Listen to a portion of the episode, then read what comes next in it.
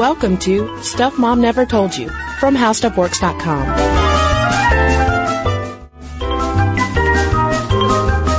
Hello and welcome to the podcast. I'm Cristen. And I'm Caroline. Uh, Caroline, I don't know about you, but I have a pretty long history with bobby pins. Mm-hmm. Because I started taking ballet when I was in uh, first grade. And of course, gotta have that hair up in the bun. And even today, I went, I would go through some phases where I I wouldn't use bobby pins, but now I'm like bobby pin crazy. Yeah. They're everywhere in my apartment. They're in the bottoms of all of my bags. Mm-hmm. There are actually it's a minimal bobby pin day for me right now. There are only three in my hair, but there are probably like there's probably a trail of them. I leave a trail. Yeah. There's one outside my apartment door right now, and I'm like, ew, I don't know if that's really mine, but I assume it is because it's right next to my welcome mat. I don't want to pick it up though. Well, because it doesn't matter, because you can just go to the drugstore and buy another pack of 3,000. Right. And rapidly lose all of them. Yeah, I'm always I'm always mystified by by the strange places that I will I will find them. I left one even the like a week ago on um, our producer Jerry's. Hey Jerry, Jerry's desk.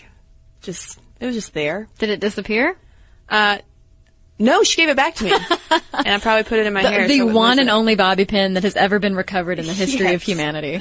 Uh, but not only do we both have extensive personal histories with bobby pins, come to find out, folks, yes, we are doing an entire podcast on bobby pins. That's right. Because the history of these pins goes way back, and there's actually some pretty cool stuff in there. Tell me about ancient hairpins, Caroline. I will. wow our listeners. I actually majored in ancient bobby pins. Ooh. Yeah. Um. So early hairpins. Let's let's go. Let's go really early. They have been found during archaeological digs in parts of Africa, Asia, Europe, and the Middle East. And of course, we are not talking about the metal goody pins. We are talking about pieces made from wood, bone, thorns, or stone. And the whole stone thing gives me pause because I'm like, how do you, how do you, do you have to like really finely chisel that? Like, No, how I'm do you, sure. How do you get a stone pin? Anyway, I tell you what, a stone hairpin, that could double as a nice weapon of choice. right in the old eyeball. A lot of times they were also crafted from metal, and as early as 2000 BC, the Greeks were making decorative gold hairpins. Um, there have also been Roman hairpins found from the third and fourth centuries made from bronze. Um, also, some gold and silver hairpins found in fourth century tombs in southern Russia. And when Archaeology magazine was uh, reporting on these tombs, they pointed out that uh, one of the woman's remains had a large bronze or silver hairpin that was found in her left eye socket. And so the archaeologist said that it could mean that she was either sacrificed by the eye. I don't know, an eye sacrifice. What a, what a way to go. Oh, or yeah. Oh, wait, I'm thinking of it. Yeah, that's how that happens. All the way back through the brain. Or it could have just fallen into her eye as her body decayed.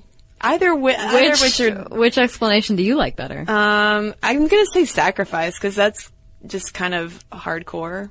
That's pretty, pretty gory. It's a pretty intense historical story.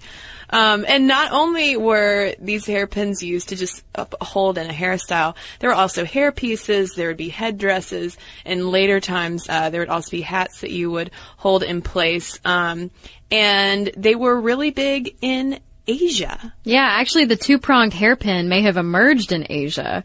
Um, some Chinese hairpins with two pins uh, date back to 300, the year 300.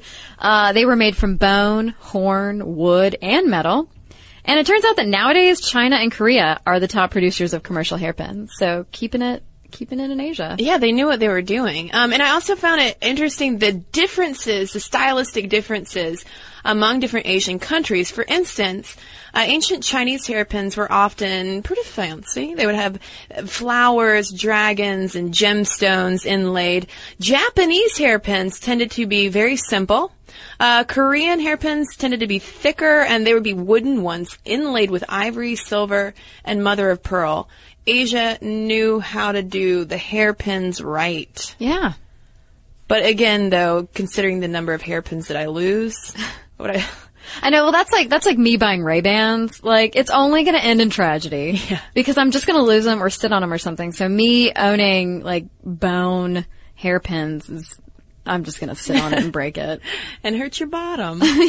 um, and these were also important not just to to fix people's hair, but they were very symbolic in Chinese culture. For instance, uh, there was a rite of passage for girls at 15 called the hairpin initiation that signified that they had become women and they could finally start using these hairpins and that they were old enough to enter into marriage. And this was the female counterpart, according to hairpinmuseum.org, to a hat ceremony that 18 year old Chinese boys would have. Yeah, they uh, they have significance in marriage, death, the whole nine yards. So during the engagement, the woman typically gives her fiance the hairpin as a pledge instead of the more, you know, like what we think of as the man giving the woman the ring. And then after the wedding, the groom puts the pin back in his new wife's hair as a symbol of I don't know, your hair needs to be fixed. Um, if they were apart, often the two pin hairpin would be split in half. And so when they were reunited, they would just be like, oh, you are my long lost husband. Look, our pins fit back together. Oh, like those, those, uh, those old school locket, the, the heart locket friendship necklaces? Best friend. I always wanted one of those. No one ever gave me one. I, well, I gave one to my friend Jessica. I think we wore it like once. I don't, yeah, whatever. Wow. I bet that was fun. Um, but, uh, it makes sense though that there is all of this significance with the hairpins for Chinese marriages, um, and, and death because in fact, the Chinese word for a married couple means the relationship between the husband and wife is just like they tie their hair together. They are interwoven like that. The hair is very important. They're like a braid. I think it's kind of sweet. That is sweet. Yeah, and and at funerals, mourners are not allowed to wear pins. Mm-mm. So no, uh, no fanciness. Yeah, and in addition to um, signifying, say, a girl's maturity or someone's relationship, these hairpins would also signify your wealth. Mm-hmm. Uh, wealthy folks would wear hairpins made of gold, silver, and jade, whereas poorer ones, you and I, Caroline, we probably wear don't be wearing wooden or bone hairpins. Oh, bone hairpins, or or we might just have one silver hairpin that we would keep for the, our entire life. Can you imagine? Can you imagine? I mean, think of how many how many bobby pins we've lost collectively together, just the two of us. Well, a million. If we only had access to one, you know, we'd probably we'd probably cherish it more and and just wear very simple hairstyles. Yes, but let's cross let's cross over from the east to the west. Yeah, uh, starting in the mid 19th century, they were mass produced in the U.S. These these metal pins were, and there was this great description in a uh, thesis we read, "The Bobby Pin Revealed" by M.E. Miller. This is from 2006. There's this little segment of a description in 1854 to British industrialists about how uh, these bobby pins are produced and the language is, is great and they describe how it's done and then they're, they're like, oh, and then it is quite finished. I like how they describe it. But anyway, you know, the wire is cut, the ends are attached, and they were making 180 per minute, which is, uh, I guess, I guess that's good for pin making. Oh yeah. How about this? Uh, by 1863, this is also coming from that, that thesis, the British manufacturing of hairpins was estimated at 20 million per day. We were going gaga for hairpins even in the 19th century. And apparently, there were parliamentary restrictions that were placed on the sale of pins. There would only be certain days when they would uh, allow these hairpins to be sold, I guess, to conserve metal. And it's a, the source of the phrase pin money, in which women would save up their cash to buy pins when they would become available. And pin money became like a catch-all for, you know, a little allowance that wives would be given by their generous husbands to go buy a little sweet something for themselves. Exactly. So around about the 1910s, uh, bobby pins, that phrase entered the lexicon as bob haircuts started to become more popular. And actually in England they were called grips. So there you go. That they did not pick up the bobby pin name right away. And we've been talking about hairpins, which are typically the, those U-shaped two-prong pin. But now we get to the actual invention of the bobby pin. Those, the ones that we use, they've got the wavy side and the straight side. Um, and Louis Marcus a San Francisco cosmetics manufacturer, is credited with inventing the bobby pin to hold flappers' hair back in the 1920s. And uh, according to his obituary in the LA Times, they originally sold two for 35 cents, which is probably kind of pricey at the time. Um, and his family and friends encouraged him to call it the Marcus pin, because he's Louis Marcus, but he was like, nope, it makes more sense to name it for bobbed hairstyles. So we've got bobby pins. Yeah, they were pretty. Yeah, this is. I mean, people were going crazy for the bob haircuts at this time. So these bobby pins were pretty all over the place. I'm sure, and I'm sure they were on the floors all over salons and stuff back then too. People were just losing them. Yeah, because uh, this is from 1924 to 1925. During some weeks, because bobbed hairstyles were so uh, so popular, salons in large U.S. cities were giving out more than a thousand bobbed haircuts per day. Skidoo! Trying to think of some of our flapper slang. That's right. bobbed haircuts for the bee's knees, kids. I love it. Um, okay, so going forward to World War II, they were considered, these bobby pins were considered war victims because they needed the metal for other, you know, more important, less hairstyle related things. Like planes, yeah, you know, you know, like planes. like guns. But yeah, substitutes were found for bobby pins with the idea that they will find better use in a bomber. Yeah, there were these reports too of like, for instance, uh, in 1943, the New York Times feverishly reported that a rumored ban on bobby pin production was false, but it was still hard for manufacturers to get their hands on enough steel wire. But then in 1944, New York Times reports that manufacturers aren't able to purchase the steel wire necessary for production, and that those bobby pin machines have been appropriated by the government to man- manufacture aircraft cotter pins. So there was a pin short. Not only ladies didn't have access to their to their silk stockings, no bobby pins. How did we keep it together? Uncivilized world. Yeah, and on- on top of all this, bobby pins, the popularity of them gave rise to a condition reported on in Life magazine in October 1947. Uh, and I also saw some other, like a medical journal reporting on Really? this. Yeah. About something called bobby pin teeth.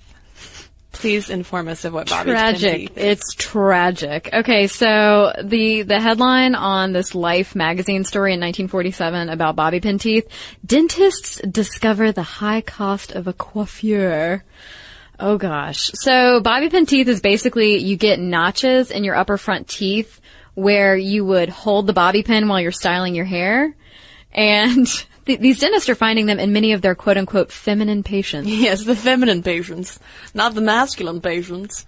But uh, yeah, so dentist Walter Cogswell out in Colorado looked at a bobby pin under a microscope because, by God, he was determined to get to the bottom of this.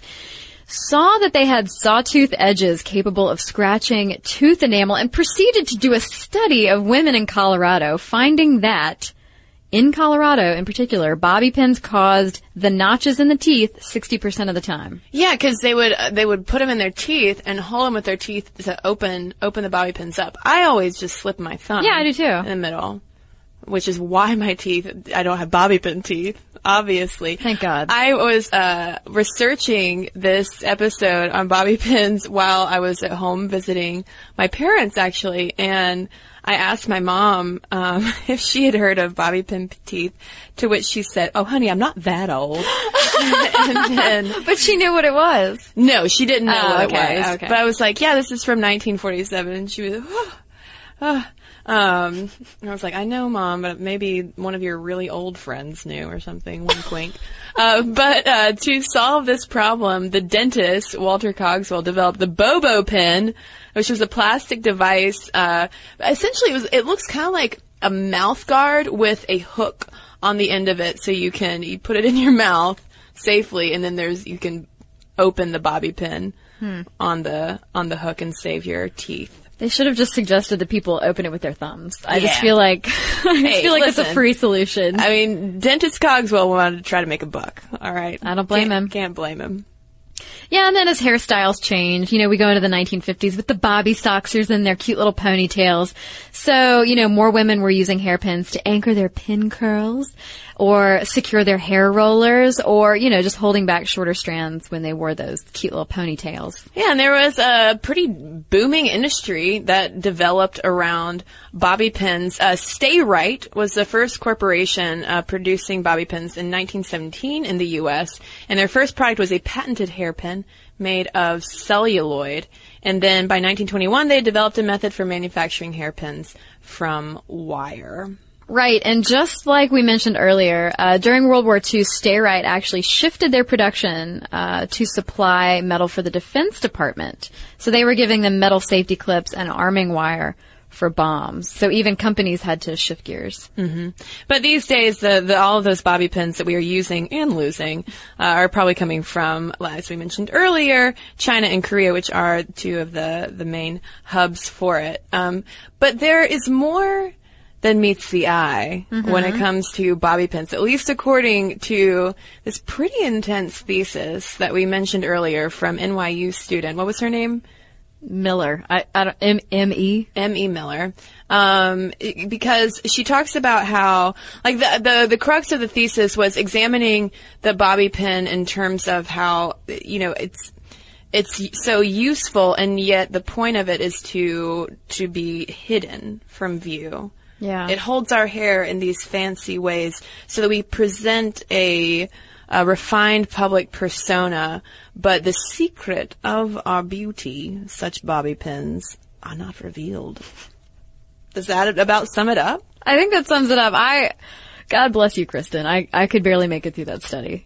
It was there was a lot there was a lot of import placed on the humble bobby pin, but I do think that uh, the ubiquity of them and how long that we've been using them. We long, long time ago did a couple episodes um, on the podcast about women and hair, um, but I, I think the fact that they're kind of everywhere is, yet another lesson in um, how much value we place on how we look and specifically like how our hair is look looks and how precisely we try to to craft it to mold it into um, into these different shapes. Yeah, and Miller does point out that the changes in hairpins kind of correspond to what's going on in society. So, you know, like we talked about, they start out as ornamental with jade and mother of pearl and all that stuff. But she says this tendency towards aesthetic craftsmanship changes as modernity and industrialization are on the rise. Yeah, um, she says indivisibility allows for the potential of transforming the average head of hair into something beautiful. Ah, this is the tradition of the bobby pin. But another tradition of the bobby pin is uh, that we lose all of them. Yeah. They, I don't know where they go. I don't know, but uh, one of the inspirations for this episode on bobby pins came from a blog post over at the Frisky by Winona DeMayo Ediger, and she had five theories for what happens to bobby pins, including just like an alternate universe where they go. Um, and they're the dominant species. uh, probably they're at the bottom of her purse. And there's, because, you know, every time I check the bottom of a, a bag of mine, like there are at least like a couple. Yeah. But then that still leaves so many unaccounted for. I know. She uh, she posits that they could self-destruct. They just dissolve after one use. That they are stolen by gnomes, maybe who come in in the night, or that they're just lost in her in her thick hair. They're still in there. Yeah, that does happen to me That's a- pretty regularly where I'm, I take my hair down, I think it's down, I start brushing it, and then more start flying out. Um, and there are other uses too, other, uh, aside from lock picking, I think that's the classic alternate use of a bobby pin is to pick a lock, which I've never successfully done. I And haven't yes, either. I've tried. I have totally tried before. I haven't been able to do it. It's easier with a credit card. That's right. That's right. Stuff mom never told you. Um, yeah, this there was a April 1960 story in the New York Times about how countless, or maybe like 17, lives were saved when a pilot used a flight attendant's bobby pin to short circuit the electrical system of the nose wheel when he discovered it was jammed. And I probably should have asked my pilot father what those words mean together because I don't know. But he saved lives. Everybody was saved. Thank you, flight attendant. Uh, and then there was a 1961 article describing how a bobby pin can be used to construct, and we're, I, if listeners out there know what this I don't know. I don't know how to do this. But a bobby pin can be used to construct a sensitive mechanical timer for determining exactly when an animal was trapped in a cage. Well, I'm going to use that this weekend for sure. Um, they can also be used to aid viewing specimens on slides, uh, countless other things. Yeah. I'm sure. Um, Securing uh, your shirt when your button falls off. oh yeah, I I've done that. Yeah, they're great substitutes for paper clips. Oh man, where would we be without bobby pins? Um, there was also a sweet nostalgic look at bobby pins uh, in the Houston Chronicle. This was written by Priscilla Marie Hubenak, and she talks about how her mother always bought the same type of bobby pins, um, always from the same pharmacy until it closed. And she writes. Um, a new cart of bobby pins would have the whole lot of them lined up like soldiers waiting for action. They were shiny black metal, the universal style with a slim straight back and the wavy extension metal at the top. Each of the metal had an elongated rubber tip and a black that was a shade brighter than that of the metal. The rubber tips would eventually fall from use and these defrocked soldiers became candidates for other uses. And she just writes about how, like, her mom just used them everywhere. And unlike us where we lose them, like, eh, whatever. No, her mom would keep track of them and hold on to them and and now whenever she sees a bobby pin she thinks of her mom Yeah. i think it's really sweet One thing that we didn't mention was the fact that oh, I don't know about you, but I've been putting them in wrong my entire life. oh yeah that's a good point because speaking of yeah she talks about that that wavy the smooth side and then the wavy side how are we supposed to put bobby pins in Well, this blew my mind, but apparently you're supposed to put the wavy side down against your skin and it locks the hair in place better. And so, ever since we've been reading this bobby pin stuff, I've been doing that and I realized it does like stick in there better and it's not sliding around. does it feel different when you're putting them in is it like It you're trying to put It's- them in with a Well, it's kind of almost harder to push it through. Like I always pin my bangs back because they're obnoxious. Um, so it was actually a little bit harder to push it through, but it's not moving. So well whatever you do just don't open that bobby pin with your teeth else you'll get bobby pin teeth I know I don't need another thing for my dentist to yell at me about. he's gonna give you a bobo pin if you're not careful. I hope so. Uh, so that's all we've got on bobby pins, and I hope that you were impressed that we even had that much on bobby pins. I first suggested this to Caroline. I was like, "Hey, we should let's do something on bobby pins," and I could hear you through your email, your eyebrow raising, like, "What bobby pins?" Well, it was really because Cristen sent me that thesis, and I was like, I'm too tired to read this. Her wording is very um thick to wade through. There you go. That that thesis. I hope that that thesis writer is not listening right now. Me, if you are, I hope you got an A because it was thorough. So, write us about your bobby pins. Anyone else who has theories of where bobby pins go, guys, I would like to know this too because you know, uh, men in my life have commented as well on the trail of bobby pins that I sometimes leave behind. So curious to know everyone's thoughts on that. Mom stuff at discovery.com is where you can send your letters and I'll read a couple right after this quick word from the sponsor that brought us this episode of Stuff Mom Never Told You. And that is audible.com, which is offering a free download of one of its hundreds of thousands of titles for Stuff Mom Never Told You listeners. All you have to do is go to audiblepodcast.com slash stuff mom and choose a title, download it for free, one title that we think you might enjoy for a little bit of a literary flair. And since we're talking about bobbed hair, flappers and such, you can go to audiblepodcast.com slash stuffmom and download Flappers and Philosophers by F. Scott Fitzgerald, one of the premier writers of the flapper era, him and his wife Zelda Fitzgerald, who I love. I'm sure she had all sorts of bobby pins. Oh yeah. Oh yeah. So you need to head on over audiblepodcast.com slash stuffmom. Try it out, get your free audio download and enjoy. So now back to our letters. Yeah, here's one from Amelia. This is funny. I, I like her subject line. It's asymmetrical 90s boobs. So that gives you an idea of what she's talking about here. Uh, she said that I quite enjoyed your podcast on asymmetrical breasts, and what made me laugh the most was that in the 90s, when that men prefer symmetrical boobs study came out, I got my right nipple pierced because I thought that my right breast was too small, and I wanted to make them look more even. I'm not sure why I thought that decorating one breast was going to help, but I had it for a number of years before I took it out. My right breast is still slightly smaller, but now I don't really care. So thank you, Amelia. I've got an email here from Andrew, and this is in response to our episode on sleepovers. And he writes, Although completely out today, I have never had the heart to tell my dad that my 16 year old self had his first romance under my dad's roof with a friend from swim class who spent the night regularly. At the time, the thought just never would have occurred to him, and I know he would have been horrified knowing that all of his careful planning and parenting in that area was for naught.